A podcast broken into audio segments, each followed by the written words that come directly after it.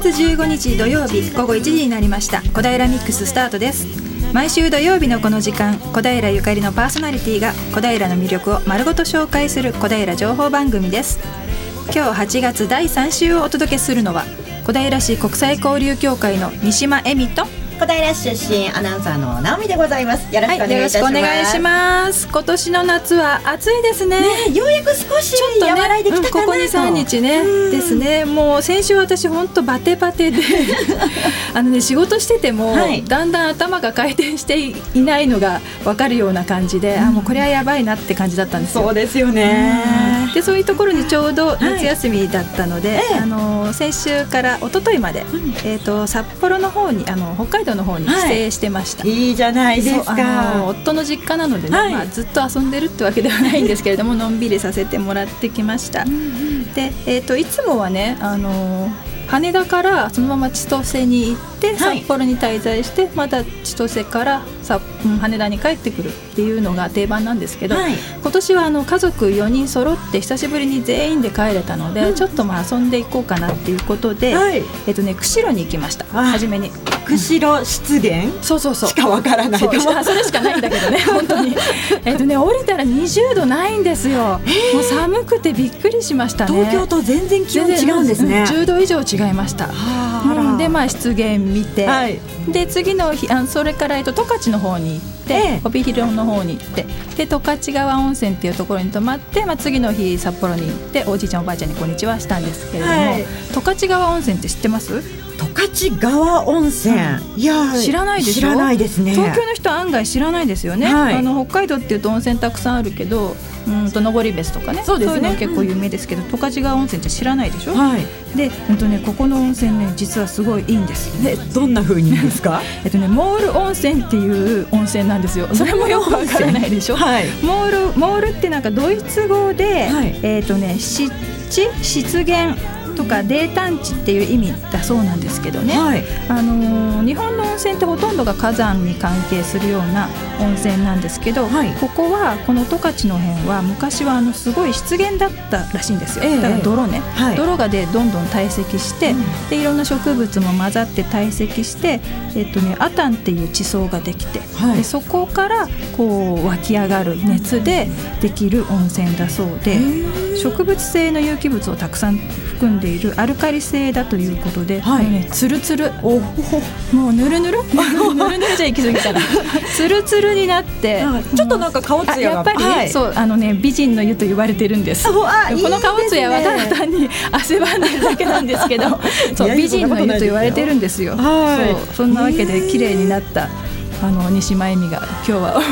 お届けしたいと思います。はい、お願いします。えっと今日のゲストは、はい、えー、小平市国際交流協会の職員で、えー、まあ要は私の同僚ですね、はい、の今井純子さんに来ていただいてます。はい、えー、子供の頃に海外でけあの生活した経験とかもおありで、そういうことを今のお仕事に生かしてます。はい、で日本で暮らすね外国の子供たちと関わる仕事をしている今。まあ、自分の経験と照らし合わせながらどんなことが大切なのかとかそういうところのお話もちょっとじっくり聞きたいと思いますので、ね、はい、皆さんにも聞いてもらいたいお話ですね。はい、はい、そして市内レポートは、えー、武蔵野美術大学の美術館からお届けします。今日と明日は大学のオープンキャンパスをやっているそうなんですね、はい、ですので多分たくさんの高校生が来て賑わってるんじゃないかと思います。レポーターは津田塾大学の小坂井夏美さんです。後ほどお楽しみにしててくださいあなたからのメッセージやリクエストをファックスかメールでぜひお寄せください。ファックス番号は042-451-2888 042-451-2888メールアドレスは笑顔842アットマークウエストハイフン東京 .co.jp 笑顔842は笑顔発信中と覚えてください。FM 西東京のホームページからもメールをお送りいただけます。またツイッターで投稿していただく場合は「ハッシュタグ #842FM」842FM これをつけてぜひつぶやいてください。小平ミックスのフェイスブックにもイベントやお得情報などどんどん載せておりますのでぜひご覧くださいね。ラジオの音が聞き取りにくいと思われているあなた FM 西東京はパソコンやスマートフォンでも聞くことができるのをご存知でしょうか？FM 西東京のホームページトップページにぜひアクセスしてみてください。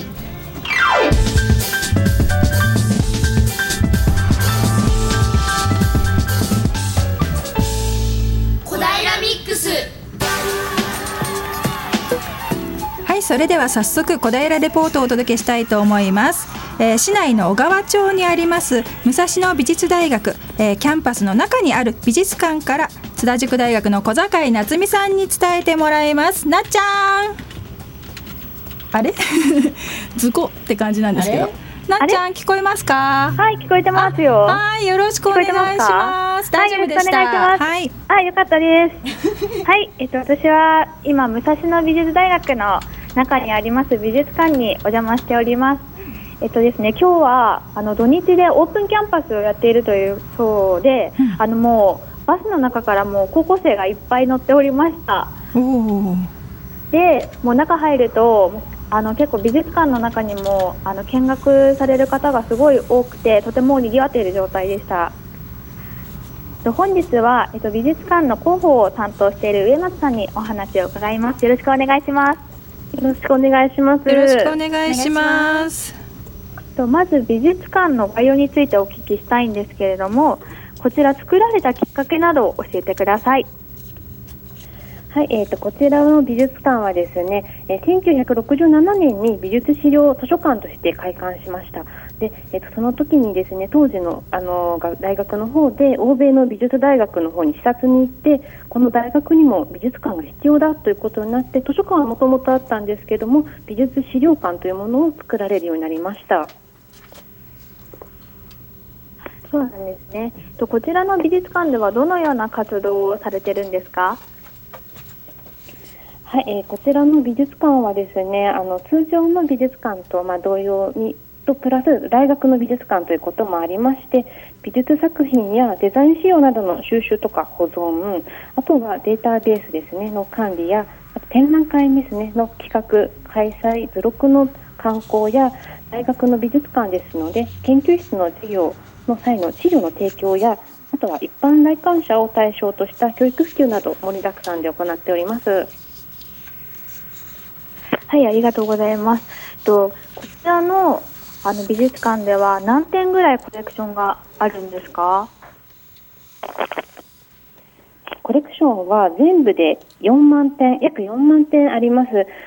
ただその中でもですね、あのかなりあの特徴的なコレクションがありまして、デザインのコレクションのグラフィックデザインの分野だとポスターですね、ポスターを書くに、あとはプロダクトデザインという分野がありまして、それは椅子が柱となっています。ポスターのコレクションは約3万点ありまして19世紀後半から現代までの世界各地で制作された優れた作品でして椅子のコレクションも同じく19世紀以降に制作された名作椅子と呼ばれるモダンチェアを約350点所蔵しています。椅子で350点ってすごいですね。はい。えっとですね美術館2011年にリニューアルしたということなんですけれどもそちらどのような点が変わったのかなど教えてください。はい、えー、1967年開館の当初は美術資料図書館という名称だったんですね。まあ、それはあの名前から分かる通りですね、美術館と図書館が一緒になって一つの施設の中にありました。ただ、えーと、その以降ですね大学の、えーと、キャンパスの改装ですとかいろいろなことがありまして、えー、まずは図書館を、えーと、隣に新棟として建てましたそれが2010年になりまして2011年はにはリニューアル会館ということでもともとの建物を改修ということで保存しながら活用していくということが前提になった工事をしています。そのため展示室や作品庫の拡充が行われまして約2倍の、えーと、スペースが持てるようになってさまざまな展覧会や作品があの収蔵することができるようになりました。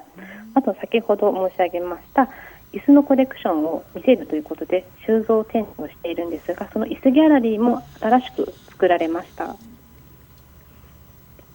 はい、ありがとうございます。先ほどどこにいるか言い忘れてしまったんですけど、そうそうそう、あのあの実は特別にあの館長室にあの見てインタビューをさせていただいております。何室？館長室です。館長室、館長さんの館長さんのお部屋に、まあ、もうすごいあの目の前にあのすごい盾とかトロフィーとかが飾ってあってもう絶対ここ入ってきた瞬間に何か違うって 普通の部屋じゃないぞって思ってお聞きしたら館長室だそうでとてもありがたいです。ありがとうございます。こちらこそです。はい。えっとですね後半は美術館の中から、えっと、いろいろ展示物を見つつレポートしたいなと思っています、はい、前半は以上です。はい。どうもありがとうございましたなんかいつものなっちゃんと比べて少し緊張感が出てたのはそのやっぱり偉いところにいるから 粗相があってはいけないと。はい。後半はねどんなものが展示されているのか実際に見てね、ね、伝えていただきましょう、はい、さあそれではここで一曲お届けしていきます、えー、この後ご登場いただきます。今日のゲストさんからのリクエストナンバーです。これちゃんと私言えるかな、えー、ボンジョビのナンバーでリビンオ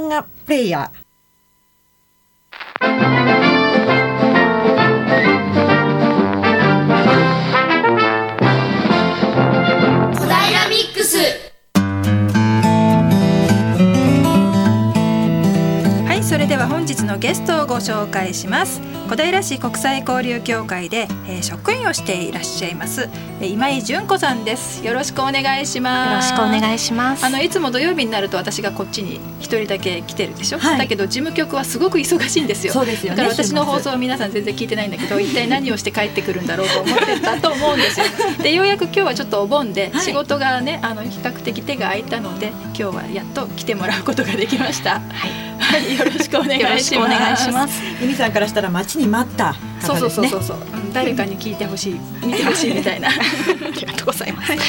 じゃあまず最初に簡単な自己紹介をお願いしたいと思います。はい。えー、私は、えー、小学校の時に、えー、父の転勤で、えー、アメリカのサンディエゴというところに3年ほど住んでましたでそれからまあ帰国中学で帰国してでまあ普通に高中学、えー、高校大学と行ったんですけれども、はい、えーと、大学の後は、えー、やっぱりそういう海外の経験を生かして、うん、まあ、英語が使えて、うん、あとは、まあ、いろんな人と接する仕事ということでホテルに勤めて、はい、でその後はまあ結婚等ありまして あの少し間が空いたんですけれども、うん、でまああのアルバイトなどを経て今は小平市国際交流協会の事務局で西島さんと一緒に働かせていただいてます。そんなことないです。たくさん仕事してもらって。そうなんですね。そうなんです。うんと先ほどのねリクエスト曲えっとボンジョミでしたけど、はい、まさにそのアメリカにいた時の曲ですかね。はいそうですね。まさにあのちょうど1980年代の初めなんですけれども、うん、えっと当時多分、えーと、1, 1位とかだった曲だと思うんですが、うん、まあ、全く日本、えーと、英語が分からなくてアメリカに行って、うん、でまあ、音楽ぐらいはね聴けば分かるというか、まあ、聞けるので楽しめるということもあって少しでもお友達との会話ができるようにあのよく音楽番組を聞いてた見て見てたんですけど、MTV というのを。当時ね MTV って日本でもなんとか見ようとみんな頑張ってましたね。あそうですよね、うん、今はね結構ミュージックビデオってもうね、アーティストの方作りますけど、ね、ね、当時は日本人の人はそんなの作ってなかったと思うのでうんでね、まあ、そういうのがいっぱい流れる、まあ、見てわかる番組しかわか、ね、あの理解ができなかったので、うん、まあ、その中でいろいろ一生懸命当時はテープだったんですけどテープを買って聞いて、まあ、歌詞を見て何言ってるのかなと師匠を調べながら聞いた曲ですごい今懐かしいと思いながら聞きました、ねうん、私もさすがに聞いたらあこれかって、うん、そうですね。私は中学生ぐらいだったかな。ボンドビのナンバーねすごく有名なうちの一つですね、はい、そうですね、もう当時のあれですかアメリカの光景がなんかこうフラッシュバックそうですね。あの MTV の映像が思い浮かびましたねなんと。えーと、アメリカに行かれたのは小学校の4年生の時、はいその頃にじゃあまあお父さんから転勤だぞ、はい、アメリカに行くぞっていう話があったんですかね。そうですね。ただそれがですね、うんと、父もいろいろ考えたんだと思うんですけど、うん、当時ちょうど東京にディズニーランドができて、うん、でまだそこ行ったことなかったんですけど、まあ、憧れの遊園地ですよね。で、えーと父親がアメリカの本場のディズニーランドに行かないかと いうふうに突然言ってきて、もちろん行きたいですよね。行く行くってあの、兄弟揃って言ったらもうそれが転勤 OK という合図だったみたいで お父さん騙した。騙されました。もうそのまま3年間みたいな感じで、はい、あれって帰ってくるはずじゃなかったのって感じですよね。実際に向こうでは本場のそうですね。それはあのさすがにまあ夏休みその後だったの、うんうん、あの7月に行ったのでそのまま夏休みだったので、うん、まずは、えー、まずはディズニーランドには行けたんですけれども、うん、そのまま帰ってそのままあれ？って。このまま住むの？って感じだったんですか、ね、だからまあ、まあ、もちろんねあの転勤転校するっていうのはね後からの説明で、もうとりあえずはディズニーランド行くかというのが最初の質問で 行きました。お父さんもいろいろ本当に考えた末そうしたんですよね。ねきっとね。まあね家族バラバラになるわけにもいかないから、はい、なんとかその気にさせるためにお父さんもね、ね、一生懸命だったんでしょうね。で、えっ、ー、と4年生っていうと。まあ、ちょうど、うん、そうですね。10歳ぐらいで、ね、今だと2分の1成人式なんかもあるようなお年頃ですからなかなかいきなり新しい土地に行くっていうのはかなり大変でしたか？そうですね、ま、全くまだその時点で英語なんて全くわからないし、うん、ABC も書けるかどうかというような状態で、うん、まあ、あの一応トイレの行き方だけ覚えて、うん、で現地校もうアメリカ人ばっかりいる学校に突然放り込まれたというような状態でしたね。日本学校じゃなくて現地校に？そうですね。現地の学校に、多分アメリカだと現地校に行く人の方が多いですよね。あの近くに日本人用の学校とかあんまりないそうですね。あれば多分そっちにも行けると思うんですけど、近くにそういうのがなかったので、まあサンディエゴって言ってもその中でも田舎の方だったので。はい、周りに日本人は？はほとんどいなかったですね。そんな中にポンと飛び放り込まれて、はい、初めは全然わからなかった。全くわからなかった。先生の言ってることもお友達の言ってることも、はい、よく過ごしてきたなとでも毎日学校には行かなくちゃいけなくって、ねはい、じっと耐えて。耐えて。耐えて。耐えて。微笑んで。微笑んで。誰か助けてっていう感じでしたかね、うん、でもそういう時に優しく声をかけてくれるような、うん、そうですね。現地の子供たちはいるんですか、はい、いましたね。やっぱりなんかこう世話好きな、うん、女の子がいて、いろいろこう次はこれだよとか多分言ってたと思うんですけど、連れてってくれて、はい、そうですね。で、えーと、そんな分からない中で行ってなんとなくこう周りが見えてきたというか、まあ、言ってることもなんとなく分かって授業もうん分かるかなどうかなってなってきたのはどのぐらい経ってからですか？多分半年ぐらいするとなんとなくコミュニケーションが取れるようになってくるし、まあ、あの学校なので毎日の生活でだんだんだん。だん大体分かるので、うん、まあ、生活できるようになってくるんですかね。で、まあ、友達も誘ってくれたりとか。うんまあ、宿題を、ね、あの父親とやったりとかそういうことでだんだん覚えていったと思います。はい、その中で特にこう印象に残っている 大きななんか思い出ってありますか？その中でうんそうですね。まあ、向こうあびっくりしたのはあの、うん、雪だるまの絵を描く授業があったんですよ、はい、なんかあれはなんだ図工だったんですかね、うん、で雪だるまってまあ、雪だるまならわかると思って書いたら、うんうん、私だけ違ったんですよ、雪だるまが。何が違うんですか？あのアメリカって雪だるまボールっていうかあの丸が3つなんですよ。えああ私だそうオラフですね。そう。体と胴が2つってことですか？胴とまあ足部分、だ上半身下半身って分かれてるんですよアメリカの雪だるまって。で私だけ2つで「変、って言われたって言われちゃったんカルチャーショックですえ雪だるまなら分かると思って書いたのに、でまあね外国人ってあんまりアメリカ人ってあんまり上手じゃないですね。絵心があんまりね、ないんですけど、まあ、うまく描けたと思ったら違って自分だけ2つで雪が。そっすごいそれはびっくりしました。びっくりですね。三、つなの？と思って。日本だとこうキャラクターものっていうのは大体胴と頭でね、頭でっかちで、そんな二頭身とか三頭身ぐらいが多いですけど、その観念が違うんですね。違うんだと思って。日本でいうとまあドラえもんがね大きく二つこうそうですよね。分かれてで足って感じですもんね。そうそれはねなんかすごい衝撃的でしたね。面白いですね。だから貼られるのが恥ずかしくて。そっか。日本では二つなんだよとは言えなかった。言えたかええ言ったかもツーツーみたいな感じで言ったかもしれないんですけど。日本はこうって言って。でもそういう時にこう日本語だったら本当に何でも言えるのに、こう言いた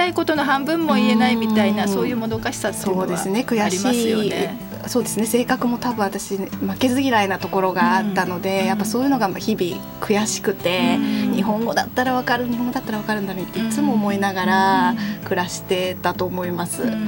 そうするとお家に帰ってから、お父さんやお母さんにいろんなお話聞いてもらったりとか、はい、そうですね。宿題も見てもらって、もうちょっとね適当にこうアメリカライフをね、あの楽しめばよかったと今だと思うんですけど もうその時は必死でいかにね友達とついていけばいいかっていうのでみんなと同じようにちゃんとできるようになりたいっていうのがあって本当勉強ばっかしてました。あれですかね日本だと、うん、えっと、周りに合わせて同じように行動するっていうのが小さい頃から幼稚園小学校でずっとこう自然と身についてるじゃないですか、はい、それがやはり向こうに行っても向こうのみんなと同じやり方に合わせなくっちゃいけないっていう、そういうのそういうのはあるんですかね、あったのかもしれないですね。私の中でやっぱり、日本ではねちゃんとできてたのに、向こう行ったら全然できない人になってしまって。本当言葉が分からなくて毎日毎日泣いて暮らすっていうか、ちょっと子供ねお友達が言ったことも分からなくて、笑周りが笑っててもなんで笑ってるのかも分からなくて、本当取り残された気分だったから、やっぱり少しでも早くっていうのはありましたね。その中でこう先生の対応はどうで先生は、うん、あのもうしょうがないと思ってくださってたので、うん、あの私だけもうやっぱこれも自分の中ではすごく嫌だったんですけど、うん、テストの時とかに教科書見ながらテストやっていいよって言われたんだけどでも分かんないんですよもちろん。でそうすると周りはなんでそうです、ね、純子だけみたいな感じで言ってるのだけはそういうなんか悪口は分かるんですよねなんか不思議なことに。だそういうのも悔しかったからもう家帰ってきてこう父親に助けてもらったりとかして、まあ、必死に勉強して。勉強しましたねその時は。今思えばねそんなのもできなくてももうねいいって思えればよかったんですけど、そうねその辺もまあ性格真面目だからやっぱり今井さんね、そうなのそまあそこで努力したっていうのも多分力にはなったんでしょうね。今になれば、うん、よかったっていうのがね、だからまあスペリングテストっていうのがあって、そういうのはかこっちの漢字テストみたいな感じ、まあ覚えればいいのでそういうのはすごい頑張ってできるとね嬉しくて。だんだんそれで覚多分ね単語も覚えて、そういう時はこう先生もすごく認めて。そうですね。あの向こうは本当何か認めるのが上手というか、何かねうまくいくとすごく認めてくれて、あのまあ、自信にはつながりますよね、例えば算数だけはすごい得意で、いいクラスだったんですよ、だそういうのは本当数学算数の時間だけは「純子すごい」って言われて、うん。やっぱそういうねなんか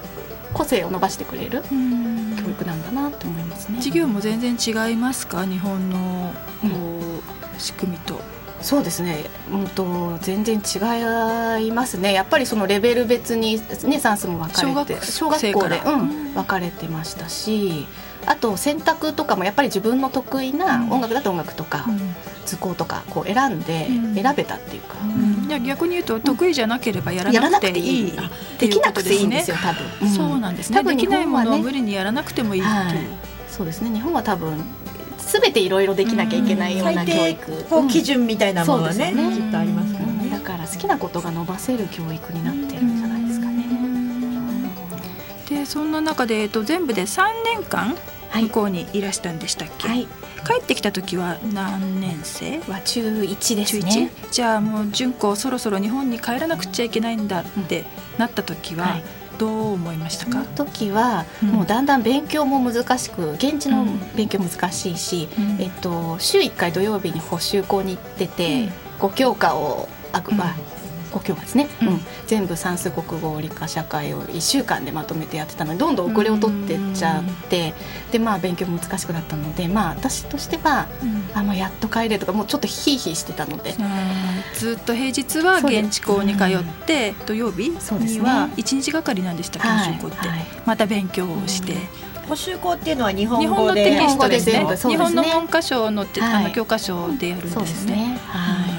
1週間でじゃあ2週間分の勉強をしてるってことですね。ね。全然内容も違うんですよね。震度とかやってる範囲とか。ああ現地校と、うん、全く教科書も違うね。全く関係ないです、まあ、だからねそれを2つやるっていう。のはやっぱりとても2週間分ですよね。だどっちかって決めちゃえばきっと楽なんでしょうけどね。いつか日本に帰るっていうのもあったから日本の勉強をちゃんとしとかなきゃっていうのもあって。どっちもね中途半端にできなくて。向こうにいるあの日本人の指定の皆さんはやっぱりそうやって勉強しているんですね。大変、ね、帰る時のことを考えて。はい。さあこの辺りで一曲ね、ね、リクエストナンバーをいただいておりますので、ね、お届けしていきたいと思いますが、実は今日スタジオにはね、うん、えー、純子さんの娘さんの花ちゃんも遊びに来てくれているんですが、うん、これからお届けするのはその花さんがね好きな曲ということで、どんな曲ですか？えっと歌詞がバスケットボールの歌詞ですごい合ってていいなと思ってます。花ちゃんもバスケットボールやってる。はい。えじゃあ誰のどんな曲か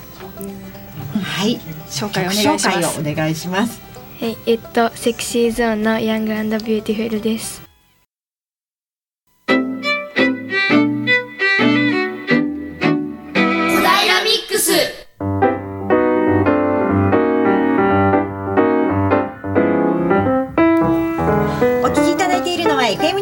小平ミックスです。今日は国際交流協会職員の今井純子さんに来た来ていただいております、えー、先ほどの曲はね、純子さんの娘さん花ちゃんのリクエストナンバーということで、はい、はい、セクシーゾーンどこが好き？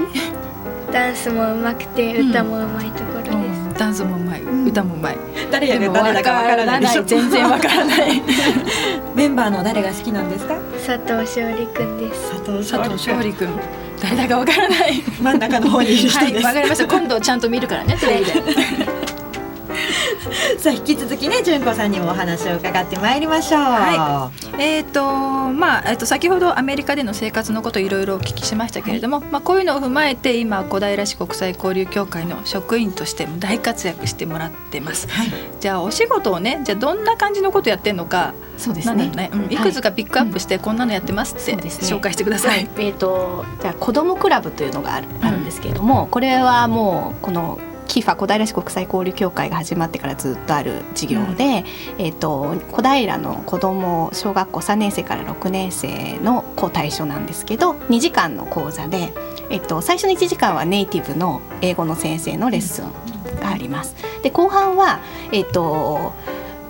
いろんな国の外国人の人に自分の国の紹介を日本語でしてもらうという講座があります。だから毎週毎週いろんな国のお話が聞けるという講座でうちの娘もとあの全部で 10回ぐらいあるからね。で10か国ぐらいのお話を聞けるんです、ね、はい、で国の遊びも独特なじゃんけんの仕方が違ったりとか国によって、うん、いろんな向こうのあの外国の当時遊んでたものを教えてもらって、みんなでワイワイやるっていうので結構人気の。講座そうですね、うん、でそれの,、まあ、あの講師とのこ、まあ、交渉とか、はい、まあ、当日の,、あの受付とか、まあ、ボランティアさんをあのコーディネート、ね、コーディネートして。して、っていうのをが、まあ、やってたりとかあとは今は、えっと、日本語教室っていうのがあのあるので、はい、えっと、日本語を勉強に来る外国人のために、えーとまあまあ、週3回、えーと、準備をしてで、まあ、実際やるのはボランティアさんであの日本語教授法など資格の持った方が一生懸命勉強して、あごめんなさい、うん、と教えてくれるんですけれども、うん、うん、であの子供がいる外国人もいるので、えーと、保育をその間できるように保育もボランティアさんにお願いしてそういった手配をしたりとかそういうことを事務局でやってます。はいこう国際交流協会の事務局の仕事ってなかなかちょっとね見えにくいと思うんですけど、はい、一言で言うと事業にもよるんですが一言で言うとボランティアコーディネーター、うん、こう実際にあの現地で活躍現場で活躍するのがボランティアさんっていうものも結構多いんですね、先ほど今井さんの方から言った日本語教室もそうですけどそうやってボランティアさんが活躍するものをあのまあボランティアさんがやりやすいようにコーディネートしたり、はい、こう外との交渉をしたりいろんな下準備をしたりっていうのがまず一つ大きくありますね。あとはまあ直接事務局があの運営している先ほどの、えっと、子どもクラブもそうですけどそういうものもあるので、そういうものは直接運営しているんですが、うん、大きく分けるとそういうふうに2つあるかな。お話しいただいた子どもクラブ、はい、こちらはあの日本人の小平の子どもたちはい、誰でもいいん。です。えっと実際外国人の子で英語学びたいっていう子も参加してくれてますね。なるほど。うん、で二つ目にお話しいただいた、えー、日本語教室。これは主に、えー、こちらに来ている、まあ留学生の方だったりとかの子どもたちだったりとか。うん、とそれはまず大人向けなんです。大人向け、うん、週に三回あるんですが、はい、大人向けの日本語教室で、えーと、日本人の旦那さんと結婚した外国人の奥さんとかも結構いらっしゃいますね。はい、あとは、えーと、仕事で研修生としてあの日本の企業で働いている人が夜だけを勉強にして気にしに来たりとかそういうこともあります。なるほどじゃ日本語教室の方はあの比較的遅い時間というか、ね、平日の午前中のバージョンと、はい夜のバージョンとい。くつかあっていろんな人のニーズに応えられるようにはなってます。はい、でねこの辺りはもう20年ぐらいそ、ね,、の教会ができてからずっとやっている授業だったんですよね。で一方最近ね始めたのがあるので、はい一つご紹介を、ね、はい。えーと、それがですねその大人のための日本語教室はもうずっとあるんですけど、はい、やっぱり家族で私のように外国に来た子どもたちっていうのは本当またやっぱり日本語ができなくていきなり現地の学校に小学校、中学校に入らなきゃいけない、そういう子が日本語を教えてくれっていう要望が、うんと、前からあったんですけれどもそれに対応するものが小平にはなくて、はい、でそれでですね、えーと、昨年施行をしてでまあできそうだということで、うん、この4月から、うん、えーと、子どもの日本語教室というのが始まりました。はい。あのまず、えっと、小平市教育委員会がやっている日本語の授業っていうのはちょっとあるんですね。はい、大体1学期間が標準かな。週に2回ぐらいあの学校の空いてる教室にちょっとこうその子と指導員の方が来て日本語を教えてマンツーマンマンツーマンで、そうですね。でそういうのはあるんですけれどもそれ大体1学期間、まあ、場合によっては2学期とかもあるんですがそれで終わってしまうんですね、はい、でもそれでいきなりできるようになるわけじゃないのは先ほどの今井さんのお話も聞いてもよくわかると思います。はい、でその後にどうしたらいい？もうそのまま放っておかれてしまう子どもたちがたくさんいて問い合わせもあったんですけれども小平市内ではそれに対応できるところがなかったので、はい、市外をしょ、ね、泣く泣く紹介したりそれもでも場所が遠かったりするといけなかったりっていう感じで、うん、このままではいけないねっていうことになって去年からね、はい、去年いろいろ検討しましたね。はい。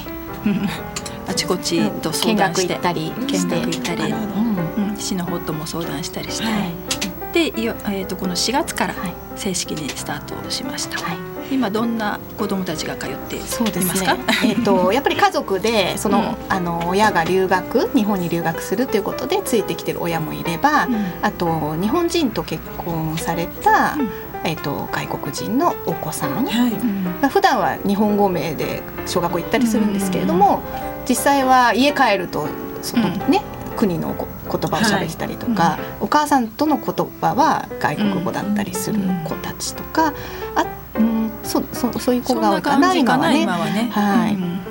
手応えはどうですか？初めて見て。あやっぱり最初はまあどうなっちゃうんだろうなと思ったんですけども、まあ、まずボランティアさんがとても熱心で、うん、あの特に資格があるわけではないんですけれどもやっぱり子どもに対して教えたいっていう気持ちがある方ばかりで、うん、あのやっぱり子どもに教えると、まあ、素直にこう返ってくるものがあるということで、うん、とてもやりがいを感じていただいてて、本当に熱心で毎回毎週毎週いろいろ準備をして。やってくれて本当にやってよかったなってあの、うん、子どもたちも、まあ、頑張ってね毎週来てくれているので、うん、まあ、きっとあの学校普段の生活の中で聞けないこととかも持ってくれば個人的にそのボランティアさんに聞けるのできっとあのプラスにはなってるのかなそうですね。そうですね。みんなほとんどお休みなくちゃんと来てくれますね。ようやくそういう場ができたっていう喜びもそうですね。そう。であとやっぱりあの自分の本来の姿でいられる場所になってるんだと思うんです。やっぱり多分学校行っちゃうとその日本のね学校に合わせなきゃいけなくて自分を隠してたりとか、そういうことがあると思うんですけど、はい、そのねキファの子だ子供教室だったら自分の生の姿言いたいことも言えるし、うん、こうちょっと家庭家で嫌なことがあったとか学校で嫌なことがあった子もポロッという子も結構いて、うん、なんだろう居場所にすごくなってるみたいですね。うん。あの本当にボランティアの方たちがきっと温かくね、うんそうですね、やってくれて年代的にはねおじいちゃんおばあちゃんぐらいの人が多いんですよ、はい、うん、だからまあそこが離れてるのがまた逆にいいところもあるかもしれないですね。その授業というかそういうものはそのボランティアの皆さんがじゃあ今週はこんなことやろうっていうのはある程度考えてくれるえっとですね。あの一人一人もう学年も違うし日本語のレベルも違うのでもう基本マンツーマンなんですね。でそうなんですね、うん、で学校のまあ宿題とか、はいわからないところを持ってきてもらってでそれに対応するという形なので、あのまあレースま、で、ま、毎回あの同じ人がつくわけではなくて、まあ、いろんな人に見てもらって、はい、いろんな人と触れ合った方がいいかなっていう考えで今やってますね。で4月からしばらくやってきてあこの子はちょっとこういうところを重点的にやった方がいいかなとかっていうのもボランティアさん同士でいろいろ分かってきているので、はい、あのお互いに情報交換してもらってじゃあしばらくこの子にはここを見ましょうとかそういう形でもやってますね。ボランティアさん大体どのくらいの人数の方でやってらっしゃるんですか？えっとですね、えっと、今、えっと、学生さんがだいぶ関わってくれていて、うんうん、津田塾の学生さんが多いんですけど、ね、はいすごくありがたいんですけど、が結構10人以上いてそうですね。だから多分登録だけですと二十何人ですね。うん、ただ今来てくれている子どもが10人ぐらいなのでそれに合わせてボランティアさんのシフトを組んで、はい、まあ、来てもらってる形です。そうなんですね、じゃあ本当にそのちょっとおじいちゃんおばあちゃん年代の方と、うん、その学生、はい、ちょっと近めの方と、ね、学生さんの綺麗なお姉さんだとね子供たちの対応が違うんですよ。キラキラしてるんですよね。ちょっと甘えちゃったりとかね。男の子とか特に。そうなんですね。そう、それがまた可愛いんだけどね。でもそれも楽しみの一つになっていれば、ね、なかなかその年代のねあの、うん、お姉さんとかに触れ合う機会もね小学校中学校じゃないと思うので、うん、まあね身近にいろいろ聞けたりとか、ね同じ道を通ってきた、はい、すぐちょっと上の先輩だから聞きたいこと、女の子なんかも思春期のこととかね、ね、あると思うので学生さん入っていただいてすごくいいです。そうですね、いや面白いというかなんかこう一回覗いてみたいなって思います、うん、日本人ですけれども。ね、多分であのみんな日本語がたどたどしいんじゃないかって思う人もいるかと思うんですが日常会話は全然問題なさそうに見える子もたくさんいます。うん、そうなんですね、うん、だけど日常会話ってジェスチャーだったり、はい、言葉の細かいところが分かんなくても通じるんですね。表情もありますしね。あのある人から聞いたところだとこの爪の先これ何？って聞いたらもうわからない子がいたんですね。すごく日本語が上手でも、はい、だからこういうところは実は分かってなかったりするので、あの日本日常会話が問題ない子でも勉強を細かく見てあげることによってあの抜けてるところとかねあと日本の文化に由来するようなもう国語なんかにはそういう表現出てきますので、はい、そういうところをフォローしてあげたりとかもしています。はいじゃあもしねあのこのラジオをお聞きの方の近くに近所にそういうお子さんとかがいたらぜひうちにあのご連絡いただきたいなと思うので、はい、皆さんに宣伝を。はい、はい、えー、っとですね毎週週水曜日にの放課後の時間ですね、はい、4時10分から4時10分になってますよ、ね、4時10分から5時40分まで。5時40分まで、うん、えーと、学園西町地域センターの3階でやっています、うん、であのもういつでもウェルカムなので、えーと、外国につながるお子さんがいらっしゃったらまずは問い合わせていただいてで、ね、最初にインタビューをします。はい、でそれで、まあ、どれぐらいのレベルなのかとかいろいろお話を聞いてそれから、あのレッスンしていくのであのぜひご紹介ください。はい、えっとね費用はね1000円かかります。一、学期間1000円。あ安いですね。そうそうです。あのまあほとんど無料なんですよ。はい、ただえっとお子さんの怪我したらいけないので保険かけたりとか、あと紙のコピー代がかかったりするのでまあ多少いただいてますって感じですね。気になる方電話番号を教えてもらってもいいですか？はい。えゼロ四二三四二四四八八ゼロ四二三四二四四八八です。はい、はい、えー、今日は西間さんの同僚ということでね、はい、国際交流協会職員の今井純子さんにお越しいただきました。はい、はい、ありがとうございました。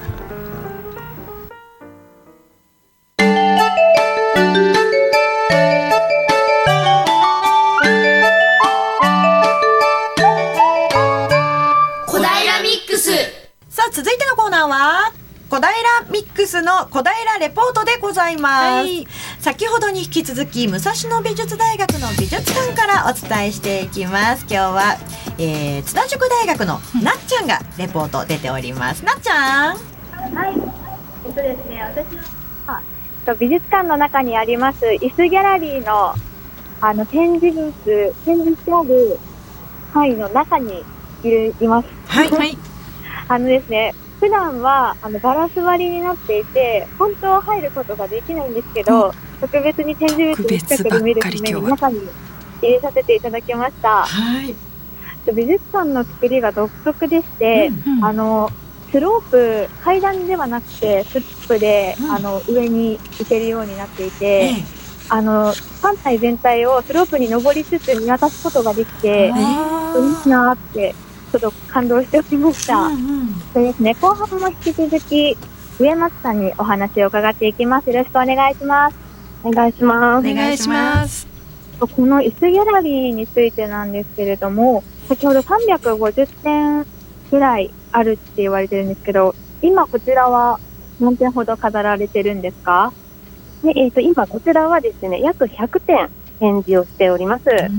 で、えっ、ー、と、普段は本当に先ほども言っていただいたんですけども、中には入ってないんですが、ガラスの外からでもですね、見れるようにあの、うんうん、なっておりまして、年代ごとに、年代順になんとなく分かるようになっていまして、あの、こう右から左に見ていくと、新しい年代になるようにあの配置しています。先ほどあの一番古いもので16世紀の中国の明の時代のものがあるそうでちょっとすごいなって今感動しております。うん、はい。そう椅子ギャラリーってこちらなんで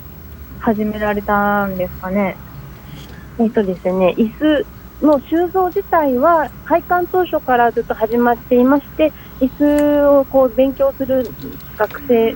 にとってこう椅子を勉強するのもあとは造形を勉強する学生にとっても椅子を作るあの作りをこう学ぶということはかなりあの役に立つということもあってあの武蔵野美術大学の美術館ではあの収蔵を始めました。は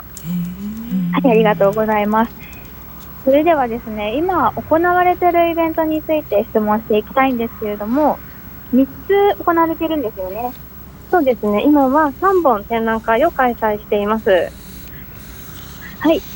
じゃあまず、あの、1階で行われている音楽、ポピュラー音楽についてお聞きしたいと思います。あちらは先ほど1階にはあのレコード入って、入り口入ってすぐですね、もうレコードがバーって並んでるんですけど、まだあのレコードだけで何点ぐらいあるんですかね。ね今の展示しているレコードだけで約300点あります。うん300点。本当になんか楽器とか種類もあったんですけど、あれは何が展示してあるんですか？今が展覧会で出している楽器は弦楽器、ウードという弦楽器を始めて、はじめ、あとはあと親指ピアノというアフリカの楽器、民族楽器を展示しています。それと合わせて蓄音機も展示しておりまして、会場の中で蓄音機を聴ける時間も用意しています。へー、すごいな。もともとあのあちらに置かれてるレコードは美術館の持ち物ではないんですよね。そうですね、もともとは音楽評論家の中村東洋さんという方がコレクションでして、そのコレクションの寄贈いただきまして、えー、展覧会、美術館のコレクションになりました。で、今回の展覧会は第2回目となっています。で2回目の展覧会ですのでかなりあのコレクションいただいたものをあの整理をしていましてあのようやく少しずつあの外に見せられるような形になってきています。そうなんですねじゃあ2つ目のあの2階にかけてあるあの日本画についてお話を聞きたいんですけれどもどういった種類の日本画を置かれてるんですか？えー、日本画の展覧会は絵の始まり、絵の終わりというタイトルでして、日本画の本画になるまでの下絵とか、えー、素描ですとか、そういったあのいわゆる下書きの部分の作品を展示しております。でその下書き、下絵というものに作者のこう本画に至るまでの試行錯誤のあの痕跡を見ることができるような展覧会になっています。はい、ありがとうございます。最後に3つ目の彫刻についてお話を聞きたいんですけれども、まず、あの彫刻、私、勝手なイメージで、人っていうイメージがすごいあったんですけど、人じゃなかったんですよね、飾られてるのが。それはどういった意味とかがあるんですかね？そうですねあの多分皆さん彫刻というとブロンズ像とかを思い描くかなと思うんですけども、はい、展覧会で出していますのが自然物をモチーフにした作品でして、えーと、石ですとか白の白文鳥ですね鳥ですとか、うんうん、あとは豆とか干物といった生物ですね。その自然物が出ているような展覧会で、えっと、企画をしてもらったのがですねイギリスの Henry Moore Institute というところの方々が企画をして、えー、日本の方が、まあ、どうななぜこのような自然物をモチーフに作品を作ったのかっていうところからあのが、まあ、契機になってますね、それの展覧会でして、彫刻って一体何だろうっていうことを改めて考えられるような展示になっています。はい、私中でも一番驚いたのが、あの、帰りの展示物があったんですけど、あの、普通、上からとか、表面から見るので、下までそんな気にしないと思うんですけど、下が鏡張りになっていて、下ちゃんと手とか、あの、足とかまでちゃんと振ってあるのが、昔の人ならではなのかなって思ってすごい感動してました。うん、じゃあ、そこに、今後のイベントについてお話をさせてください。何か今後、あ、すいません。さっきの3つのイベントあるんですけど、実は明日までなんですよ。はいうん、で、今後のイベントについて何か教えてください。はい、えー、今後はですね、明日まで展覧会は3本開催しているんですが、17日からは展示の入れ替えのために休館になってしまいます。はい。はい、その1日から新たに2本展覧会が始まります。うん、1つ目がえー、当館のコレクションを紹介するような展覧会、むさびのデザイン5、えー、グラフィックのデザインの展覧会でポスターを展示いたします。はい、ポスター約150点が、えー、展示室に並びますね。かなり圧巻かなと思います。えー、もう一個がですね、えーえー、小野光一展、武蔵野美術大学教授退任記念展ということで、本学の通信課程教授の退任記念展ということで、こちら、両方とも9月の1日から始まります。それともう一個、一点、イベントのお知らせをさせていただければと思います。はい。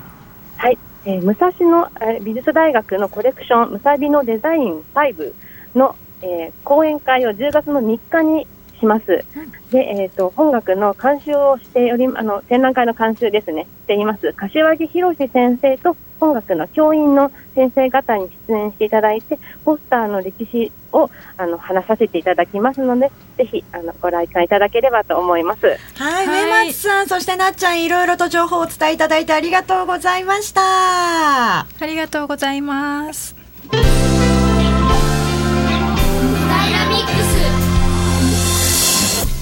武蔵野美術大学、はい、とても楽しそうなところですね。ね、大きなキャンパスですしね、はい、うん、ぜひ一度足を運んでみてください、でそこで開催される一つイベントをご紹介したいと思います、えっ、と明日なんですけれども明日の午後3時から4時、えー、留学生との交流イベントがあるということです、はい、むさびにはねえっ、と250名ほどの留学生さんが学んでいるんですね、ええ、でこういう方たちと、えー、一緒にお茶をしたりお菓子などをふ振る舞って皆さんと交流をしましょうということで、はい、えっ、とどなたでも参加できますます。地域の方もぜひ来てくださいということですので予約も不要料金も無料ですので、えー、日本語の堪能な留学生たちがたくさん参加します。ぜひご参加してみてください。